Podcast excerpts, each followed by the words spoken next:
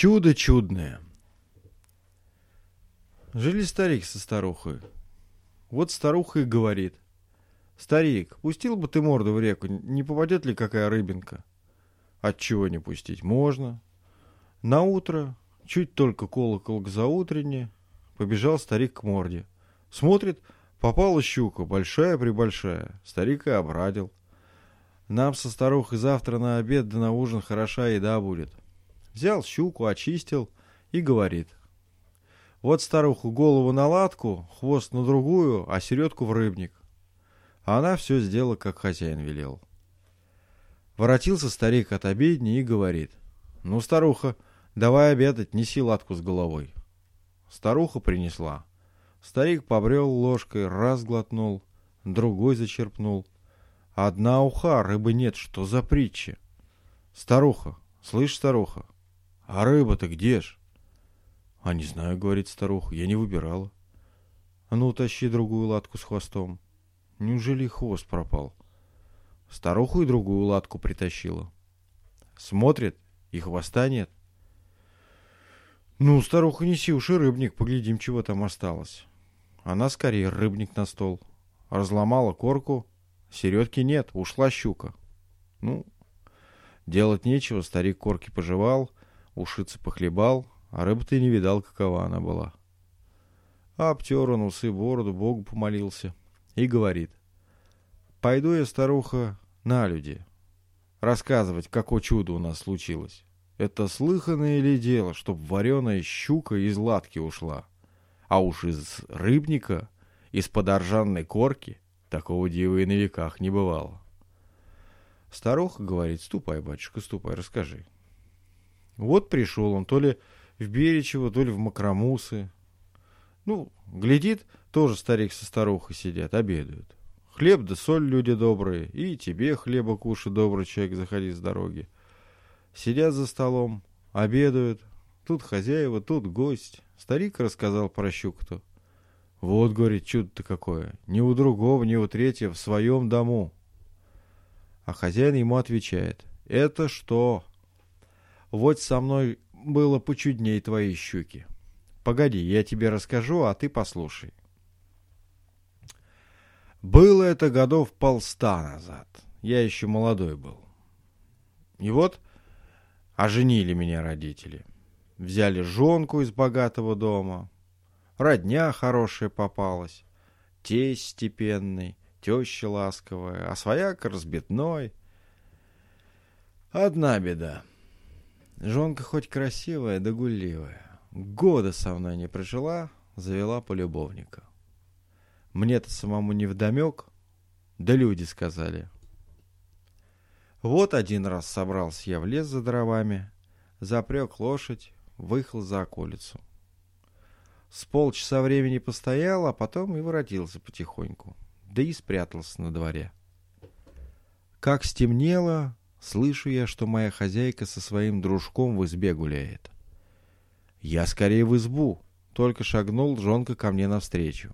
«А, — говорит, — воротился, подглядывать за мной вздумал. Да как хлестнет меня плеткой! Был молодец, стань жеребец!» И стал я жеребцом. Выпустили меня в поле, я день хожу, другой хожу. И раздумался: а что ж мне теперь делать-то? Дакать к себе на двор, поведаюсь, не помилует ли жена. Только я в подворотню, а она тут как тут. Хлестнула меня плеткой и стал жеребец кобелем. Испугался я, мечусь по двору, а она за мной. Я под крыльцо, она под крыльцо. Я на сарай, и она на сарай. До той поры плетка меня возила, покуда я на улицу не выскочил. Тут она скорее подворотню заставила, и остался я на вольной воле. Не успел дух перевести, собаки набежали. Давай меня грызть, трепать. Ух, темнеченьки. Кое-как урвался я от собак. Махнул в лес и по лесу. Бегу. Сам не знаю, близко ли, далеко ли. Ну что же это, есть мне нечего. Истощал весь. Вижу падину, а есть не могу, ведь человеком был. Смотрю, на одной поляне пастух ходит с коровами. манит меня пастух к себе, а я не смею близко подойти. Бить, думаю, будет, так опять беда. Ну, да голод-то не тетка. Слышу, пахнет жареным. Ну и осмелел помаленьку. Поджал хвост, подошел поближе. Пастух мне кусочек кинул. Я съел, гляжу, что дальше будет. А он еще кинул, и еще. Я уж сыт стал, а пастух все кидает. «Ах ты, — говорит, — надо на деревню бежать, хоть хлебца еще принесть». Побегу на деревню, а я около стада хожу, присматриваю. Воротился старух, опять мне дает. Да я уж и не беру, потому что шкура-то у меня собачья, а сметка-то человеческая. Я ж слыхал от старых людей. Много наешься с голода, так пропадешь совсем. Ну вот, солнышко не рано встало, и пошли мы с пастухом коров собирать. Собрали и гоним. Он себе идет да посвистывает, а я гоню и гоню. Пригнали в деревню весь скот. Пастух пошел ужинать и меня с собой берет. Заходит он в избу, а я и не смею идти. Повалился под порог, лег на веник и гляжу, не бранятся ли хозяева. Зачем собаку пастух привел? Вижу, нет, не бранятся. Я кое-как ползунком и под лавочку. Вот, думаю, сидел за столом да в переднем углу, да на лавочке, и за честь не считал. А нынче и под лавочкой лежу, дрожмя дрожу, не прогнали бы и не прогневались бы. Ну да ничего. Не прогнали, накормили, напоили, и пошел я за пастухом на ту фатару, где ему ночевать черед. Он спать повалился, а я у него в ногах. Утром опять вместе пошли. Пастух коровушек выгонять, а я подгонять. Так и живем все лето. Пастух больше спит да гуляет, а я больше пасу. Приметили это мужики и говорят пастуху: «Ты что ж свое дело-то не справляешь?» «Как так не справляю? У меня весь скот в лучшем виде. Хоть бы шерстинка пропала». «Да ты спишь. А чего ж мне не спать-то? У меня один пес за всем стадом углядит». «Он не углядит». Вот и побились они об заклад. Мужики говорят: «Ты сегодня не ходи. Пусть кобель один пойдет». «Ладно». Пошел я в лес один со скотом. Пригнал на хорошее место, глаза не завел, присматриваю. Вот солнышко на вечер покатилось, и тут на! Приходит волк. Приходит и сейчас в стадо. Ну, схватились мы с ним драться. Я его рву, а он меня пуще. Он меня рвет, а я его пуще. Ни который ни которого перемогче не может. Сила наравне. А скот мой, гляжу, где-нигде, не видать его стало. Ух ты, мне, думаю, далеко разбежались, во всю ночь не соберу. И до того я рассердился, я уже впился волку в горло. Он и туда, и сюда, а ничего сделать не может. Повалился, хоть домертво грызи. Бросил я его и побежал скот собирать. Всех коров собрал до единой скотинки, и ночью в потемках уже гоню в деревню, а крестьяне все стоят на улице. «Нет, — говорит, — добра. Ночь на дворе, видно, волк всю скотину придавил». А тут-то колокольцы и заботали. Идут коровушки, выменем до зели достают, кормленые, сытые. А я справа забегу, слева подгоню, полаиваю да подтявкиваю. Берегу скот. Крестьяне и говорят: «Да вон мои идут, и мои идут, идут, идут». Все коровушки домой пришли, никого не придавил волк. «Ну, — говорят, — и пес, ну и пес, чистый человек». Ну, и пошла слава про меня широко и далеко. Был человеком, так псом ругали, а стал псом, так человеком хвалят. Есть, говорят, кобель, что один пасет скота, сколько голов не дай, умный кобель, умнее писаря. А что писарь? Я этих писарей, может, 2 десятка видал, всякие бывают. Ну, а все же лестно мне. Кормит сытно, по шерсти гладит. Я и живу себе помаленьку. А тут уж лето к концу. Как, думаю, зимой это будет. А тут вдруг в соседском городе покражи начались. Ходит вор, все лавки подламывает, и никак его поймать нельзя. Всполошились купцы и послали одного за мной, к пастуху. Что, говорят, запросит, то и давай. Товар да спокой дороже денег. Приезжает купец на тройке и сейчас к пастуху. Продай кобеле. Пастух не продает. Что угодно бери, только продай. Пастух запросил 300 рублей, а купец уже и деньги подает. Мой, говорит, кобель. Я вижу, купил меня купец, да и бросился сейчас ему на грудь. Уже и всякие собачьи повадки знаю. Купец мало-мало на затылок не улетел, а не сердится. Во, говорит, резвый, во, говорит, сильный. Посадил он меня в повозку, а мне в повозке-то не сидится. Я прыгнул туда, где кучера сидят. Выстроился на облучке, ветром дышу. Эх, везут меня, а шерсть на мне так и расступается. Отъелся в пастухах-то. Ну, привезли меня в город, где пропажа случилась. Услыхали люди, что кобель прибыл. Бегут смотреть, кто булку несет, кто сайку. А я не беру. Разве кто подаст на тарелочке закусочку, то слизну. Построили мне в гостином дворе будочку и меня на цепь посадили. Вот, думаю, не городской голова, а цепь на шею пожаловали. Не каторжник, а к стенке приковали. Одно слово — собака.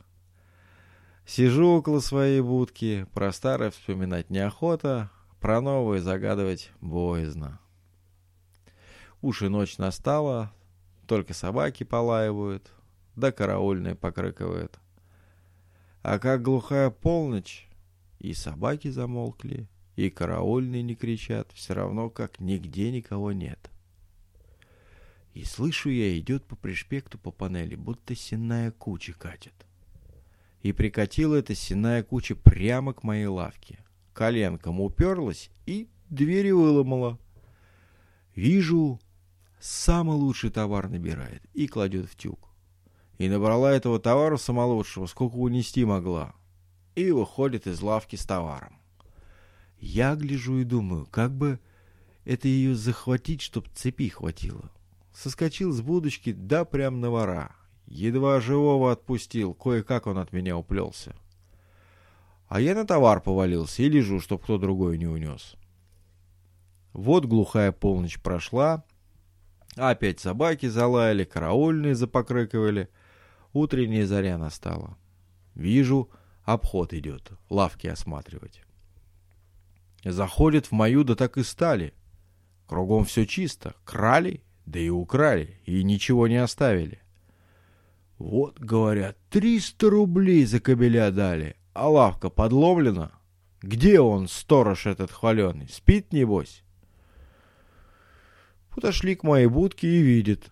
Весь товар тут только что примялся маленько. Ну, взяли они из-под меня, понесли в лавку. На много тысяч украдено было. Сами определить не могли, оценщиков приводили. Ну, сняли с меня цепь и повели по домам обедом кормить. Опять несут булки, сайки, а я на это и не гляжу. Только закусочки с тарелочки слизну, да и пошел себе.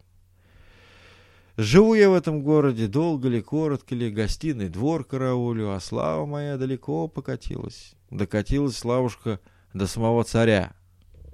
А царь в ту пору в большой заботе ходил. У него во дворце неспокойно стало. Все, что ни на есть лучшего, невесть куда теряется. До того дошло, что хоть корону руками держи. А тут еще царица тяжела сделалась. Ей время родить, а она плачет, боится. Пропадет наследник, что будет делать? И царь сомневается, так прикинет, и так прикинет, а ничего не выдумает. Ему и говорят, надо этого кобеля купить, пусть сторожит. Царь обрадил, сейчас срежает за мной генерала одного. Купи у купцов кобеля, что запросят, то давай. А если на деньги не согласятся? Ну, дал такое письмо, что, мол, и так везите. Выскакал генерал, собрал всех купцов, показывает записочку. Они молчат, царское слово брать. Что отвечать станешь? Генерал и говорит. Ну, не хотите за деньги, задарма увезу. Какой ваш приговор? Купцы говорят. А что, ребята?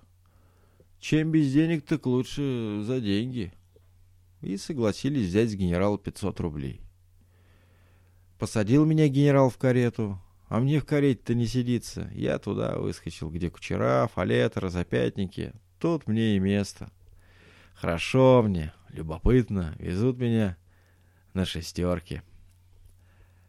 Привозит в столицу, да и прямо к царю. Ох, тут-то я испугался, трухнул малость. А потом смотрю, ничего. Сам царь встречать меня выскочил. Встретил и в палаты повел, кормить с дорожки. Мне кушанье принесли, царь со мной сел. Угостились по-хорошенькому. Тут бы поспать, поваляться. Да нельзя, служба не велит, на караул заступать пора. Так оно как раз и подошло, что царице в ту самую ночь родить надо было.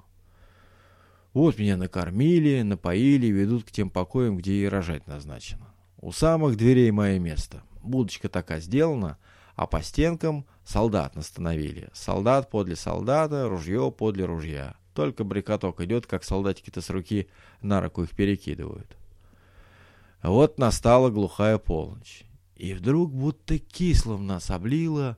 Стоят все, как неживые, онемели, задремали, головы повесили. И слышу я, звякнуло кольцо у парадного крыльца. Отворилась дверь, и поднимается по лестнице предревняя старуха. Идет мимо солдат, подошла к двери, коленками уперлась и выломила дверь. Выломила и ушла к царице в покое. А солдаты ни с места не ворохнули, стоят будто каменные. А я затаился в будочке. Ну, думаю, что будет? Вот по малому времени выходит старуха назад и в руках младенца держит. Только донесла до меня. Я из будки-то выскочил, младенца у нее из рук выхватил, положил к себе в будочку, а старуху цоп за ноги и потащил по лестнице. Бегом бегу, а старуха только головой по ступенькам пошелкивает. Приволок я ее на парадное крыльцо, да и выкинул на пришпект. А сам скорее к младенцу. Взял его на лапки, покачиваю. Спи, дитя мое, усни. Время-то идет. Вот и прошла глухая полночь. Проснулись все царицыны бабы-то, няньки, мамки, кухарки. Проснулись и заревели. Нет, младенца украли. Никто не украулит, не смог. Надо, говорят, царя будить. Разбудили царя. Он первым делом хватил саблю и бежит голову рубить. А кому рубить? Кобелю! Прибежал, а я-то младенца из будки выставил и покачиваю на лапках. Спит младенец, сладкие сны видит. Царь саблю уронил. Выхватил у меня наследника, подает нянькам-кухаркам и не знает, кого ранее поцеловать, младенца или кобеля. Обрадил, значит. Ну, а на крестинах мне первое место. Пьют, едят, угощают меня. Вдруг царь говорит: а что, господа генералы, что, домные министры, чем нам этого кобеля наградить? Как вы рассудите? Один говорит: чином наградить, в начальство произвести. А другой: а кто ж под ним служить-то будет? Один скажет: ну так денег ему дать. А другой: а где же он эти деньги носить, да как расходовать будет? Ничего придумать не могут. Вот царь подождал, да и говорит: ну, я сам знаю. Слушайте да делайте. Сейчас и готово, все ушки на макушке слушают. А царь приказывает: вот что, господа, этого кобеля мне позолотить. Да так, чтобы ни одна шерстинка на нем не ворохнулась, и по всему городу бумагу развесить. Если кому встретится царский золоченый кобель, всякий перед ним шапку сымай, господа, купцы или простонародье, без разбору. Взяли меня в работу. Так разделали, что как жар горю, самому смотреть больно. Вот пошли царские дети гулять, и я с ними. По пришпекту бегу, а все шапки так и схватывают, как меня завидят. Эх, любо мне! Много ли, мало ли бегал я, да собой любовался. А только пало мне вдруг на ум сходить в деревню своей молодухе показаться. А что, думаю, не полюбит ли она меня теперь, золотого-то? Вымахнул из города, да и побег.